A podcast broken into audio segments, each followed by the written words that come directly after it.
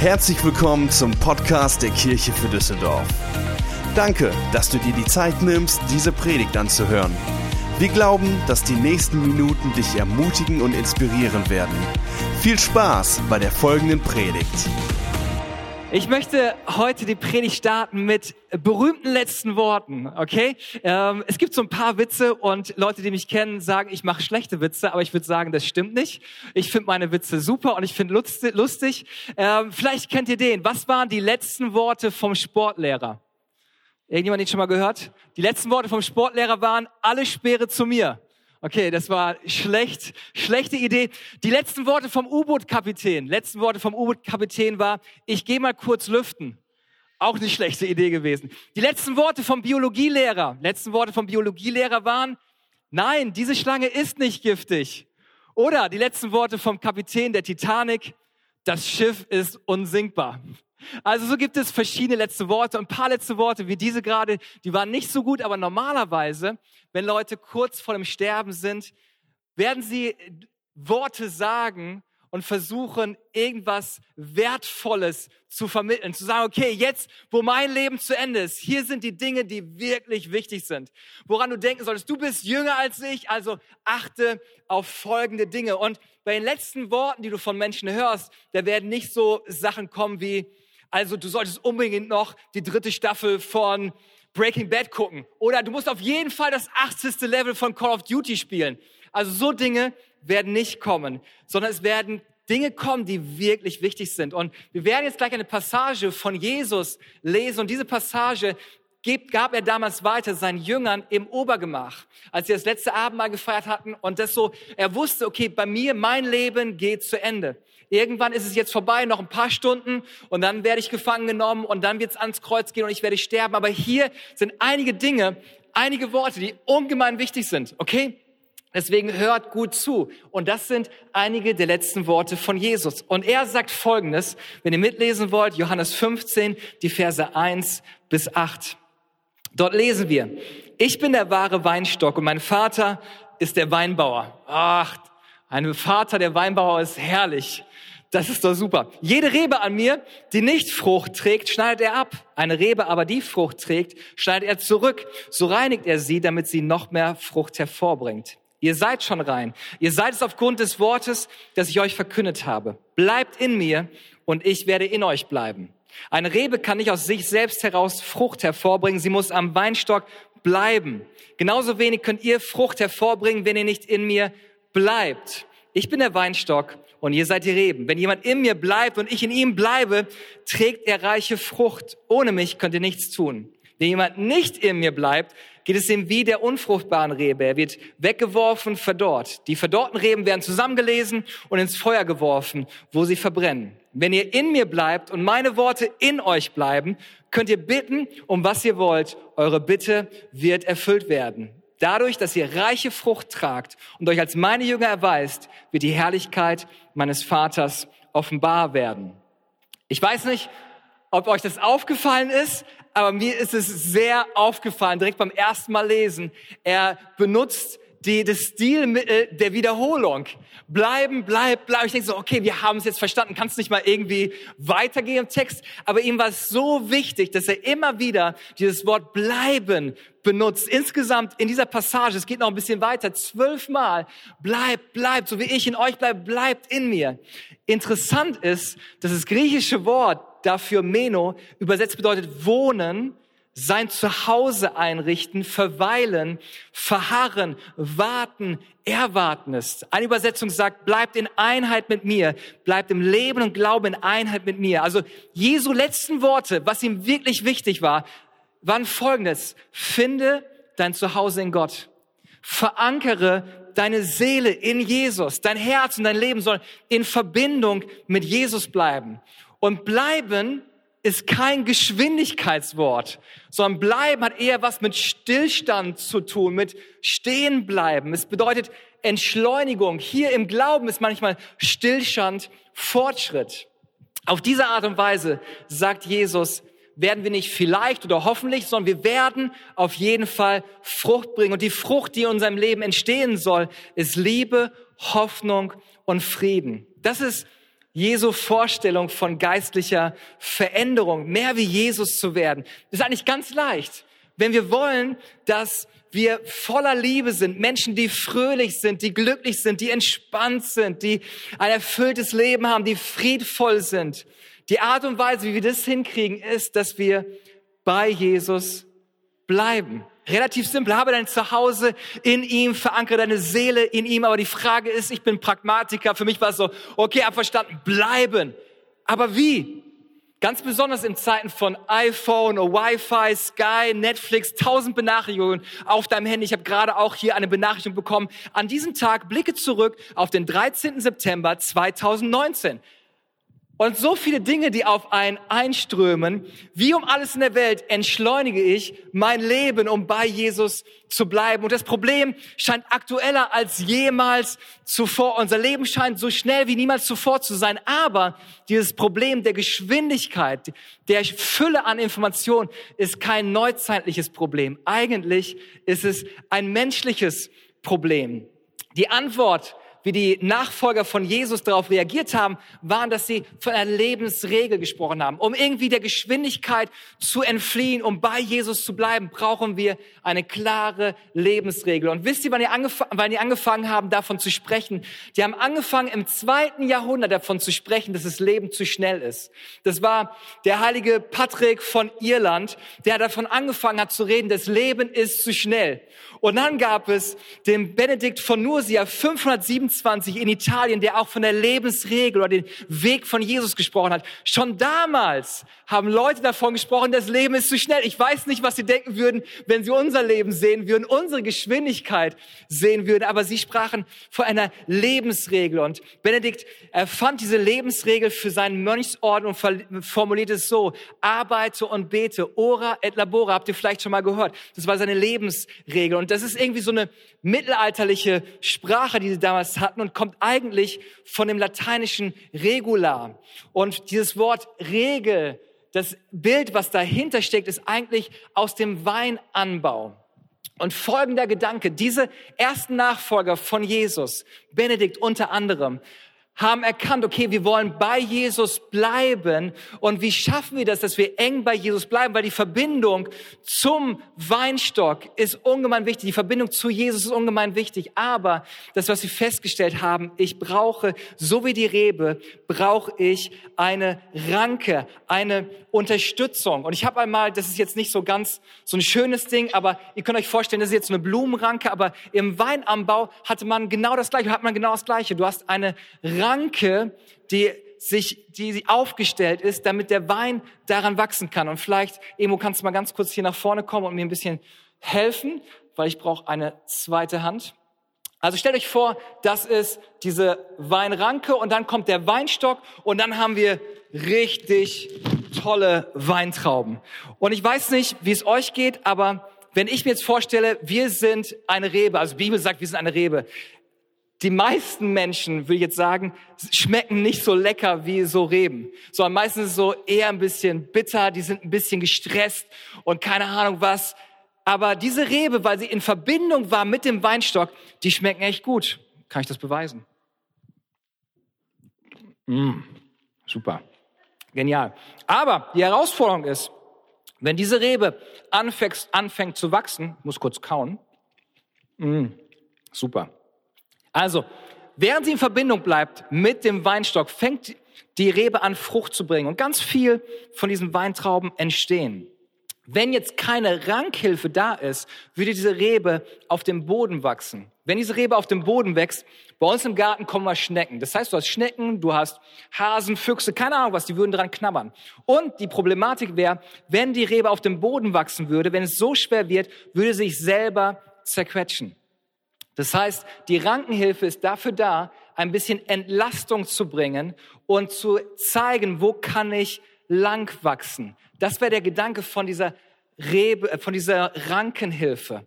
Und als die ersten Nachfolger von Jesus von dieser Lebensregel gesprochen haben, war das genau der Gedanke. Ja, ich möchte in Verbindung mit Jesus bleiben und es irgendwie hinkriegen, dass mein Leben Frucht bringt, dass Frieden, Freude damit rauskommt. Das heißt, wenn Leute in Berührung mit meinem Leben kommen, dass es nicht irgendwie bitter und äh, schmeckt, sondern dass es irgendwie, boah, irgendwie dein Leben schmeckt so gut. Wenn ich dein Leben sehe, alter Schwede, können wir irgendwie tauschen?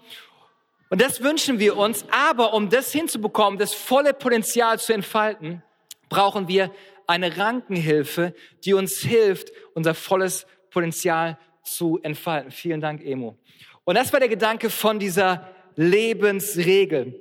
John Mark definiert es wie folgt. Eine Reihe, diese Lebensregel, diese Sprossen, die wir in unserem Leben brauchen, ist eine Reihe von Praktiken, sowohl geplant als auch spontan, die Raum schaffen, in einer beschäftigten und vollen Welt, um mit Jesus zu sein, wie er zu werden und zu tun, was er getan hat. Das heißt, das Leben in Fülle zu genießen, in seinem Königreich zu leben. Friede, Freude, Gerechtigkeit sind Teil von meinem Leben. Und wichtig dabei ist, Sie sprachen hier von Lebensregel und nicht Gesetz. Hier ist ein Unterschied zwischen Regel und Gesetz. Ein Gesetz ist von außen auferlegt von einer externen Quelle. Es ist nicht flexibel und basiert auf schuldig und unschuldig. Und es soll uns von dem Negativen fernhalten. Also, es ist absolut wichtig, dass es Gesetze gibt in unserem Land. Auf der anderen Seite, eine Regel ist selbst geschaffen. Ich habe mich dazu entschieden, diese Regel von eigenen Wünschen, Sehnsüchten motiviert. Es hat große Flexibilität, hat nichts mit Schuld oder Scham zu tun und es ist auf Grundlage von Beziehung. Es richtet mein Leben aus auf ein positives Ziel. Nicht einfach nur das Negative verhindern, sondern ich möchte ein positives Ziel. Ich möchte näher zu Gott wachsen. Ich möchte das Leben in Fülle, was er für mich geplant hat. Zum Beispiel, wenn du durch den Rheintunnel fährst, haben wir eine Geschwindigkeitsbeschränkung 60 kmh. Für alle, die schon ein bisschen länger in Düsseldorf wohnen, nicht mehr 70, hat sich geändert. Falls du geblitzt worden ist, liegt daran 60 kmh.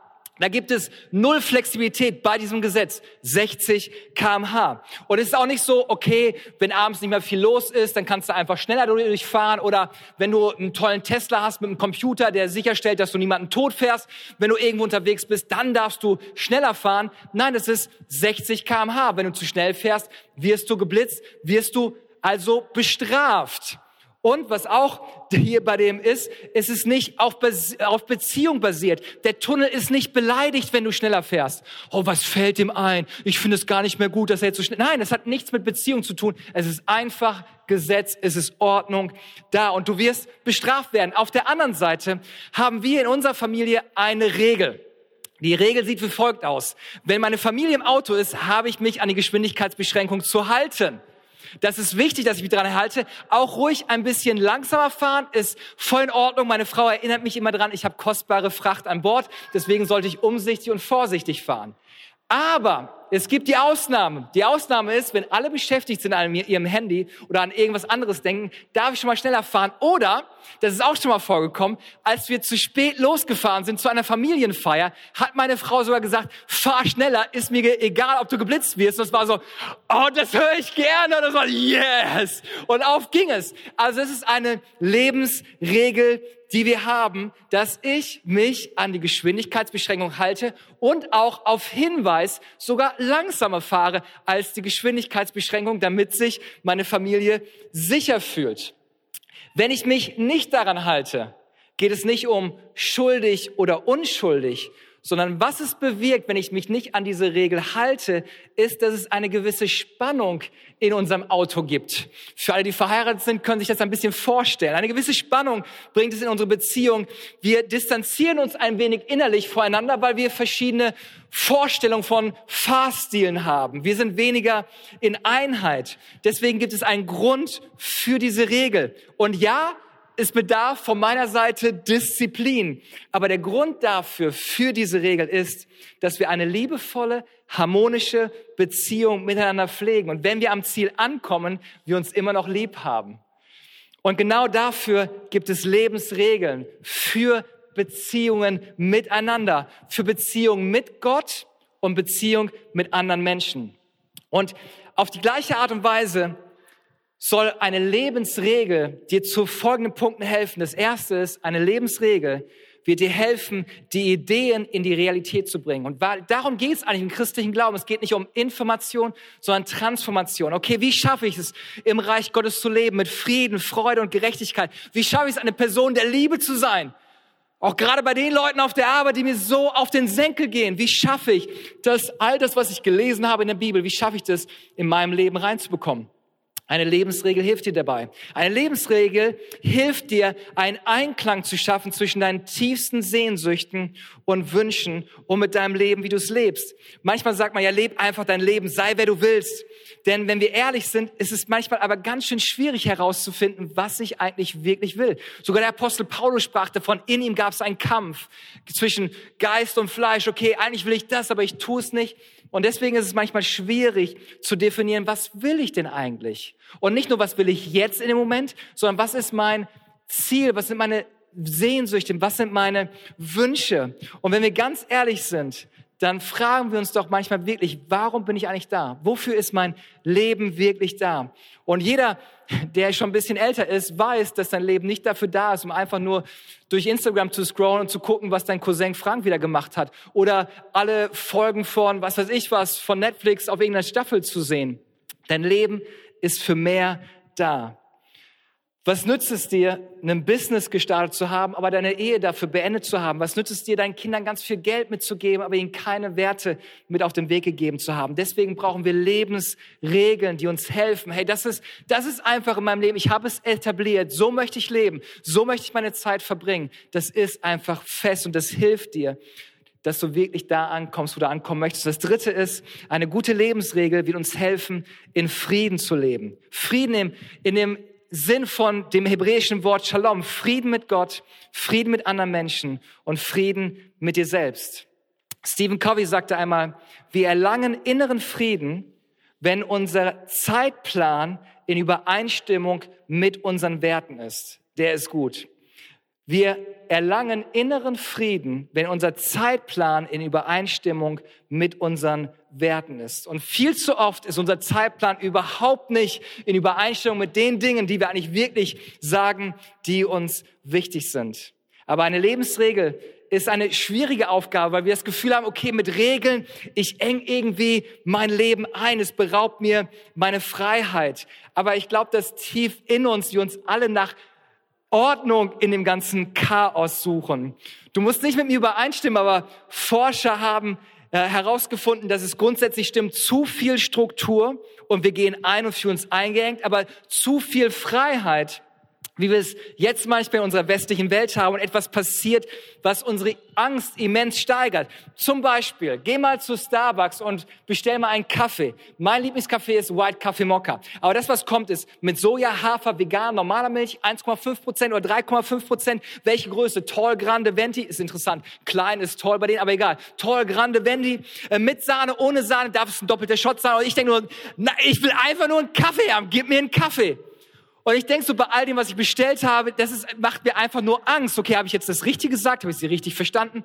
Für mich ist ein Traum vom Restaurant, gib mir vier Gerichte, von denen ich bestellen kann. Alles klar. Und nicht so wie bei Hans im Glück, okay, ich will einen Cheeseburger. Ja, mit Weizen, Vollkorn oder Sauerteig und was für eine Soße dazu und was für eine Beilage. Und ich denke so, ihr verwirrt mich und ich habe Angst, bei der Bestellung, die ich jetzt aufgegeben habe, habe ich überhaupt das Richtige bestellt? Hat sie mich überhaupt richtig verstanden? Also zu viel Freiheit und irgendwie kommt unser Leben durcheinander. Wir sprechen von FOMO, Fear of Missing Out. Irgendwie, okay, ich habe mich jetzt entschieden, dahin zu gehen, zu der Feier, aber der Feier jetzt auch. Vielleicht ist die Feier besser, aber ich habe mich ja schon da. Dann teile ich das irgendwie auf und wir sind unter diesem Stress. Aber eine Lebensregel, eine gute Lebensregel kann uns freisetzen, unser wahres und bestes Selbst zu sein. Es ist ein Arbeitsdokument, eine Art geistliches Budget, nicht in Stein gemeißelt, sondern ein Gegenstand von regelmäßiger Prüfung. Es soll uns unterstützen, aber niemals einengen. Denkt immer an diese Rankenhilfe. Und hier ist die gesunde Balance, okay?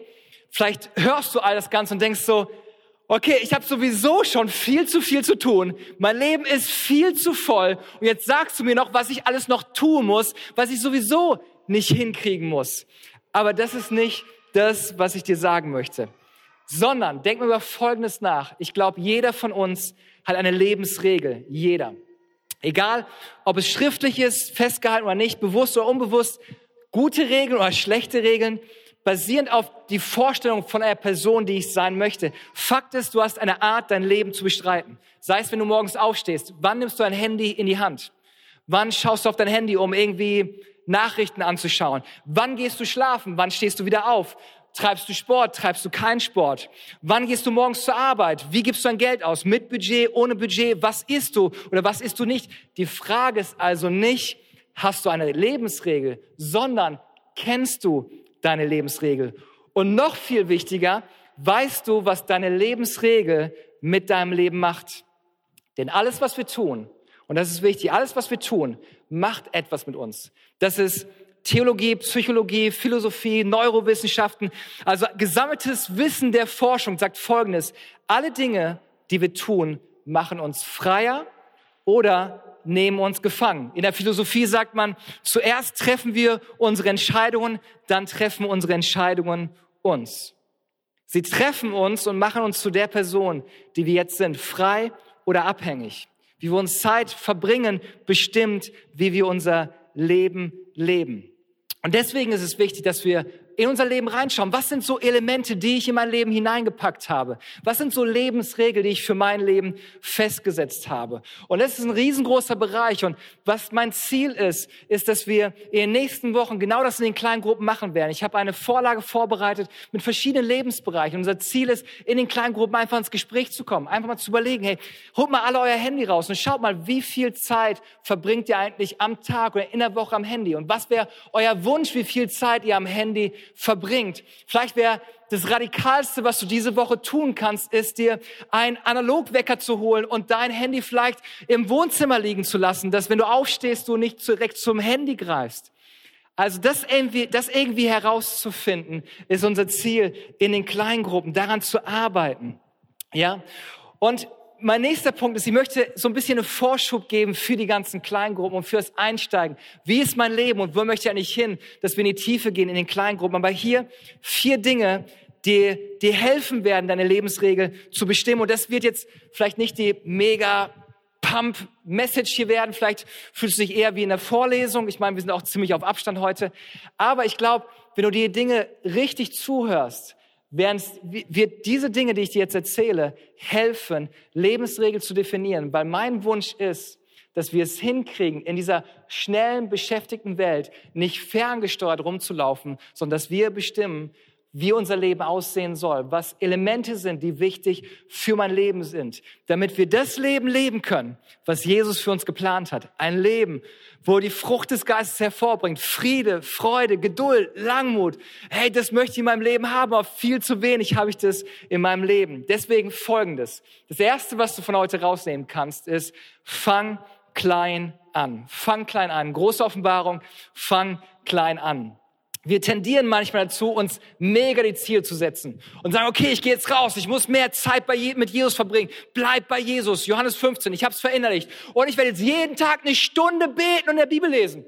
Du hast noch nicht mal fünf Minuten hingekriegt und jetzt denkst du, boah, ich werde jetzt voll der Mönch werden und voll die Nonne und voll mit Jesus die ganze Zeit eng miteinander verbunden sein.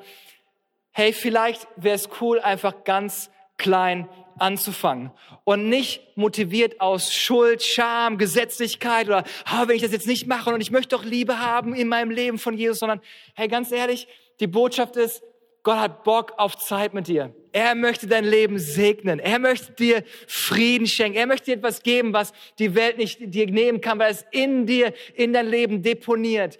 Deswegen, wenn es darum geht, Zeit mit Gott zu verbringen, bei Jesus zu bleiben, ist die Motivation nicht schlechtes Gewissen, sondern die Motivation sollte ey, Sehnsucht sein. Gott, ey, ich brauche echt deine Liebe in meinem Leben. Ich habe echt Bock, mal wieder Frieden zu spüren, deine Gegenwart zu spüren und nicht einfach mit dem mitzuschwimmen, wie die Welt lebt. Jemand hat mal Folgendes errechnet. Ein Autor, Charles Chu, hat errechnet, der Durchschnittsamerikaner verbringt 705 Stunden pro Jahr auf Social Media, also Instagram, Facebook, Twitter. 705 Stunden im Jahr und 2737,5 Stunden vor dem Fernseher. Und vielleicht kannst du zu Hause mal nachgucken, wie viel du am Tag oder pro Woche an deinem Handy verbringst. Und meine Schätzung ist, ich schätze, dass wir alle mindestens eine Stunde am Tag am Handy sind. Und hier ist die einfache Wahrheit, sagt Charles Chu. Wir, wir haben alle Zeit, die wir brauchen. Das Erschreckende, was wir alle ignorieren, ist, dass wir zu abhängig sind, zu schwach oder zu abgelenkt sind, um das zu tun, von dem wir wissen, dass es wichtig ist. Deswegen sagt Paulus in Epheser 5, Vers 15 und 16, achtet sorgfältig darauf, wie ihr lebt. Handelt nicht unklug, sondern bemüht euch, weise zu sein. Nutzt jede Gelegenheit in diesen üblen Zeiten, Gutes zu tun. Also worum geht es? Dein Leben zu beobachten, klein anzufangen. Okay, bisher bin ich täglich drei Stunden am Handy. Ich möchte anfangen, eine Stunde am Handy zu sein. Oder hey, bisher schaffe ich es noch nicht mal fünf Minuten hinzukriegen. Mein Ziel ist, ich möchte jeden Tag fünf Minuten Zeit mit Gott verbringen, weil jeder Tag ist wichtig. Jeder Tag ist eine Gelegenheit. Jede Stunde ist eine Möglichkeit und jeder Moment, den wir leben, ist ein kostbares Geschenk. Die Frage ist also nicht, haben wir die Zeit, sondern womit füllen wir die Zeit? Und hier nochmal eine kurze Randnotiz für alle Handybenutzer. Ich glaube, es ist ungemein wichtig für unser Gehirn, dass wir nicht ins Bett gehen und das Letzte, was wir getan haben, war, auf Social Media unterwegs zu sein. Oder wenn wir aufstehen, das Erste, was passiert, ist, dass wir ans Handy greifen. Wissen, Neurowissenschaftler haben gesagt, wenn du schläfst, ist das, wichtigste, ist das die wichtigste Zeit für dein Gehirn und deine geistige Gesundheit. Und die Wissenschaft sagt, das Letzte, an das du denkst, bevor du einschläfst, und das Erste, an das du denkst, wenn du wieder aufstehst, werden dein Gehirn formen, mehr als alles andere.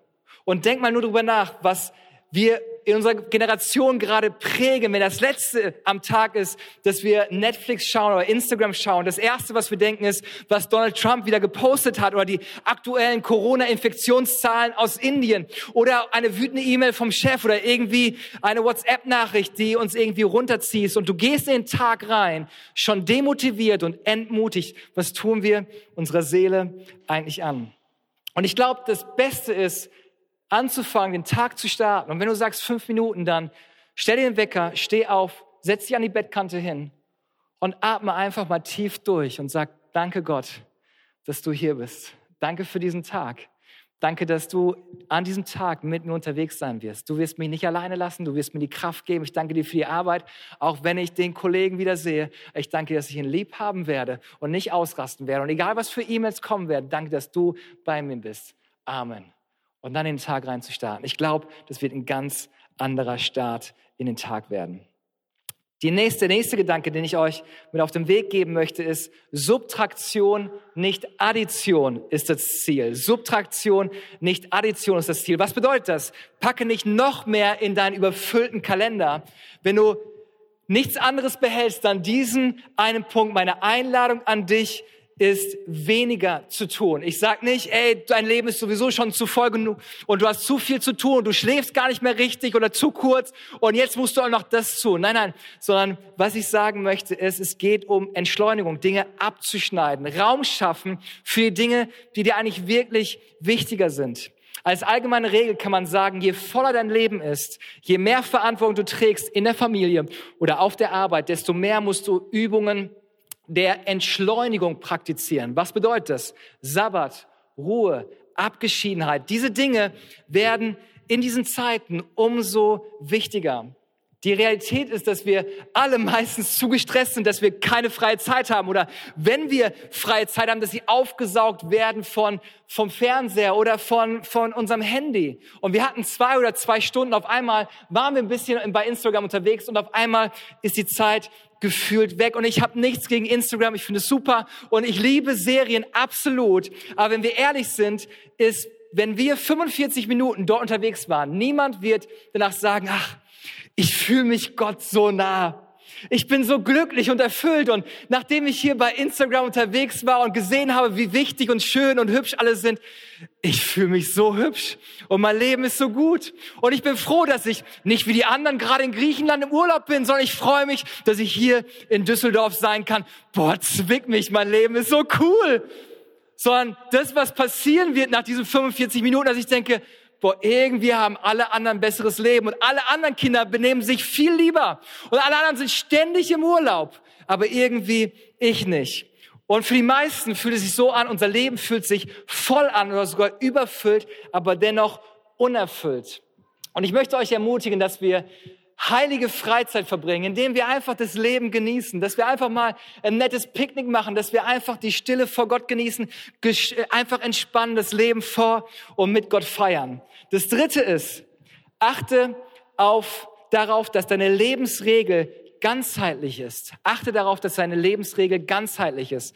Was möchte ich damit sagen? Die Bibel sagt, das höchste Gebot ist, wir sollen Gott lieben von ganzem Herzen, ganzer Seele und all unserer Kraft.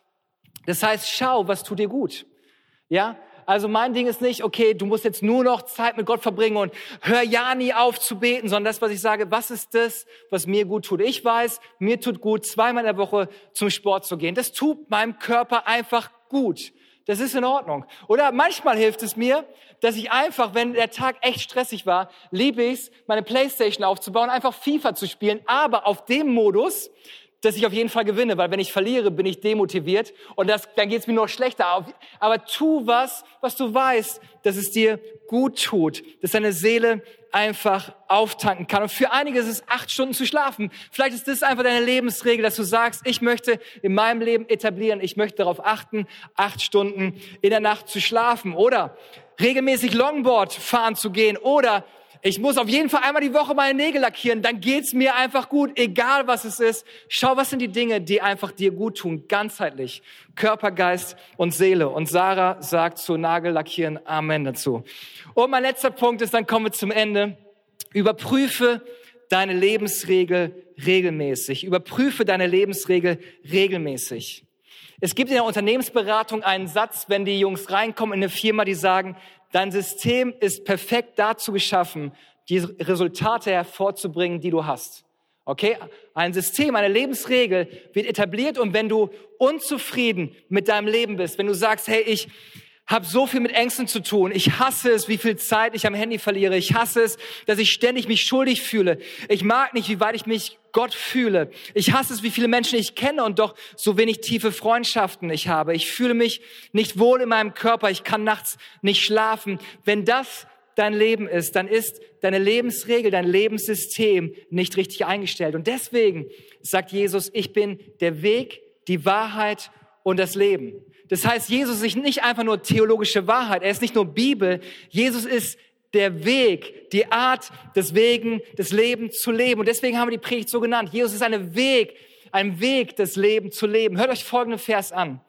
Matthäus 11, Vers 28 und 29.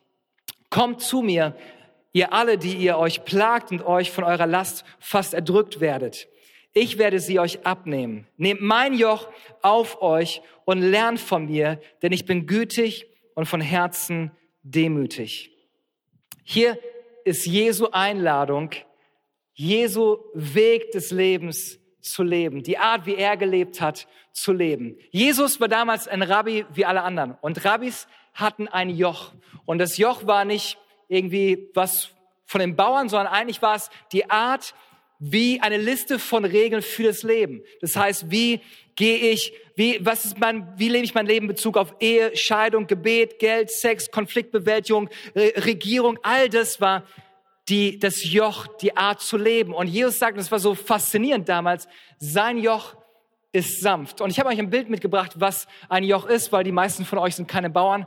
Deswegen zeige ich euch mal, was ein Joch denn ist und wie es aussieht. Das in der Mitte, das Holzding, das ist ein Joch, diese Verbindung. Und damals war es so, dass auf der einen Seite ein älterer Bulle war und auf der anderen Seite der junge Bulle war. Und der ältere Bulle war der, der in der Regel mehr Last getragen hat, der, der das Tempo vorgegeben hat. Weil als junger Bulle bist du einfach eingespannt und denkst so, boah, lass uns Gas geben und lass uns schnell hier fertig werden und einfach. Und der ältere Bulle wusste, okay, wir sind nicht jetzt hier für einen Sprint, das wird ein Marathon. Wir werden hier acht Stunden auf dem Feld sein. Deswegen macht mal ganz entspannt. Und wenn Jesus sagt, nehmt mein Joch auf euch, sagt er folgendes, geht in Einheit mit mir. Lebt in Einheit, wie ich das Leben lebe. Und was es manchmal bedeutet ist, hey, ras nicht einfach so durchs Leben, sondern ey, ich habe eine Lebensgeschwindigkeit. Und wenn du diese Geschwindigkeit hast, hey, dann wirst du gut durchs Leben laufen können. Weil ich weiß, was auf dich wartet. Ich weiß, was auf uns zukommt. Ich weiß, acht Stunden auf dem Feld ackern, das wird einiges. Und entspann dich. Ich habe mich auch angespannt. Ich bin auch in diesem Joch unterwegs. Und das ist das, was Jesus uns sagen möchte. Er möchte uns sagen, wie, wie leben wir die Art von Jesus, wie Jesus gelebt hat? Wie fängt's an? Johannes 15. Sei bei Jesus, sei in enger Verbindung mit Jesus. Und wenn du in enger Verbindung mit Jesus bleibst, das, was aus deinem Leben hervorkommt, hey, du wirst wie Jesus. Dein Leben wird anders schmecken. Es wird einfach besser schmecken. Und dann, wenn du das getan hast, dann kannst du tun, was Jesus getan hat. Dann kannst du andere Menschen ermutigen. Dann kannst du Dinge weitergeben. Nimm sein Joch auf dich. Und ich glaube, wir haben den christlichen Glauben in unserer westlichen Welt so ein bisschen runter reduziert auf Regeln. Tu das, mach das und halte dich an die Gebote und lieb deinen Feind, all das Ganze. Aber eigentlich geht es im christlichen Glauben um die Nachfolge, bei Jesus zu sein, Zeit mit ihm zu verbringen, ein Lebensstil und nicht Regeln. Wenn Leute davon sprechen, ja, hier, du bist doch Christ, ne, musst dich auch an die zehn Gebote halten. Nein, nein. Alles, was ich tun soll, ist bei Jesus zu sein, bei ihm zu bleiben. Und dann werde ich das tun, was er getan hat. Es geht um einen Lebensstil, den wir leben sollen. Und das Bild von Jesus ist eigentlich verrückt. In einer Welt, die so gestresst ist, ich weiß nicht, wie dein Leben gerade ist, aber die Welt ist so gestresst und Jesus sagt, ey, cool, dass du gestresst bist, ich habe eine Antwort. Nimm, da, nimm mein Joch auf dich. Und du denkst so, okay, Joch, ich bin zwar kein Bauer, aber es sieht nach ganz viel Arbeit aus. Das sieht nach Schweiß aus. Ich glaube, das, was ich jetzt brauche, ist kein Joch. Ich brauche eine Matratze, ich brauche einen Kaffee oder ein Bier und dann werde ich erstmal chillen. Und er sagt, nein, nein, nein. Das, was dir hilft, in diesem Leben zu leben, ist nicht einfach eine Matratze. Das, was Jesus hier macht, ist, er bietet uns keine äh, kein Ausweg, keine Flucht aus diesem Leben, sondern er macht was viel Besseres. Er gibt uns ein Werkzeug mit auf dem Weg. Und vielleicht kann die Band nach vorne kommen, sonst werde ich bis morgen früh noch hier weiter predigen, weil ich habe so lange nicht mehr gepredigt. Okay. Aber hier ist die gute Botschaft. Die gute Botschaft ist, dass wenn dein Leben zu voll geworden ist, wenn du das Gefühl hast, ey, ganz ehrlich, mein Leben ist irgendwie gefühlt, erdrückt mich alles. Ja, ich bin irgendwie Christ, aber keine Ahnung, irgendwie, wie ich es lebe, habe ich das Gefühl, bringt mich das eher in einen Burnout als ein, in ein Brennen für Jesus, eher ein Ausbrennen. Und da möchte Gott in unser Leben hineinsprechen und möchte sagen, so wie du das Leben lebst, das Leben in Fülle, ist, dass du mein Joch auf dich nimmst. Und zwar lebe auf die Art und Weise, wie ich gelebt habe. Hab mein Tempo. Sei in Verbindung mit deinem Schöpfer. Und dann wirst du feststellen, mit Jesus an deiner Seite fühlt sich das Leben viel besser an. Fühlt sich das Leben viel, viel leichter an. Und das ist mein Wunsch für jeden Einzelnen, der heute Morgen hier ist, dass wir genau das erleben. Dass wir neu vergegenwärtigen, Herr Jesus hat dich nicht allein gelassen. Er bietet dir kein keine Flucht aus diesem Leben, sondern macht was viel Besseres. Er kommt in diesem Leben an deine Seite. Und er möchte dir seine Kraft schenken. Er möchte dir sein Tempo schenken und sagen, hey, entschleunige mal. Lass uns dieses Rennen von Leben gemeinsam leben. Du musst nicht mehr allein unterwegs sein. Jesus ist bei dir. Und ich möchte dich einladen, wenn du das Gefühl hast, dass dein Leben zu schnell geworden ist. Dass du das Gefühl hast, dass du unter, dem, unter der Last des Lebens gefühlt zerquetscht wirst und du nicht wirklich dein Leben Frucht bringst und du nicht das Gefühl hast, hey, Frieden, Freude, all das ist meins.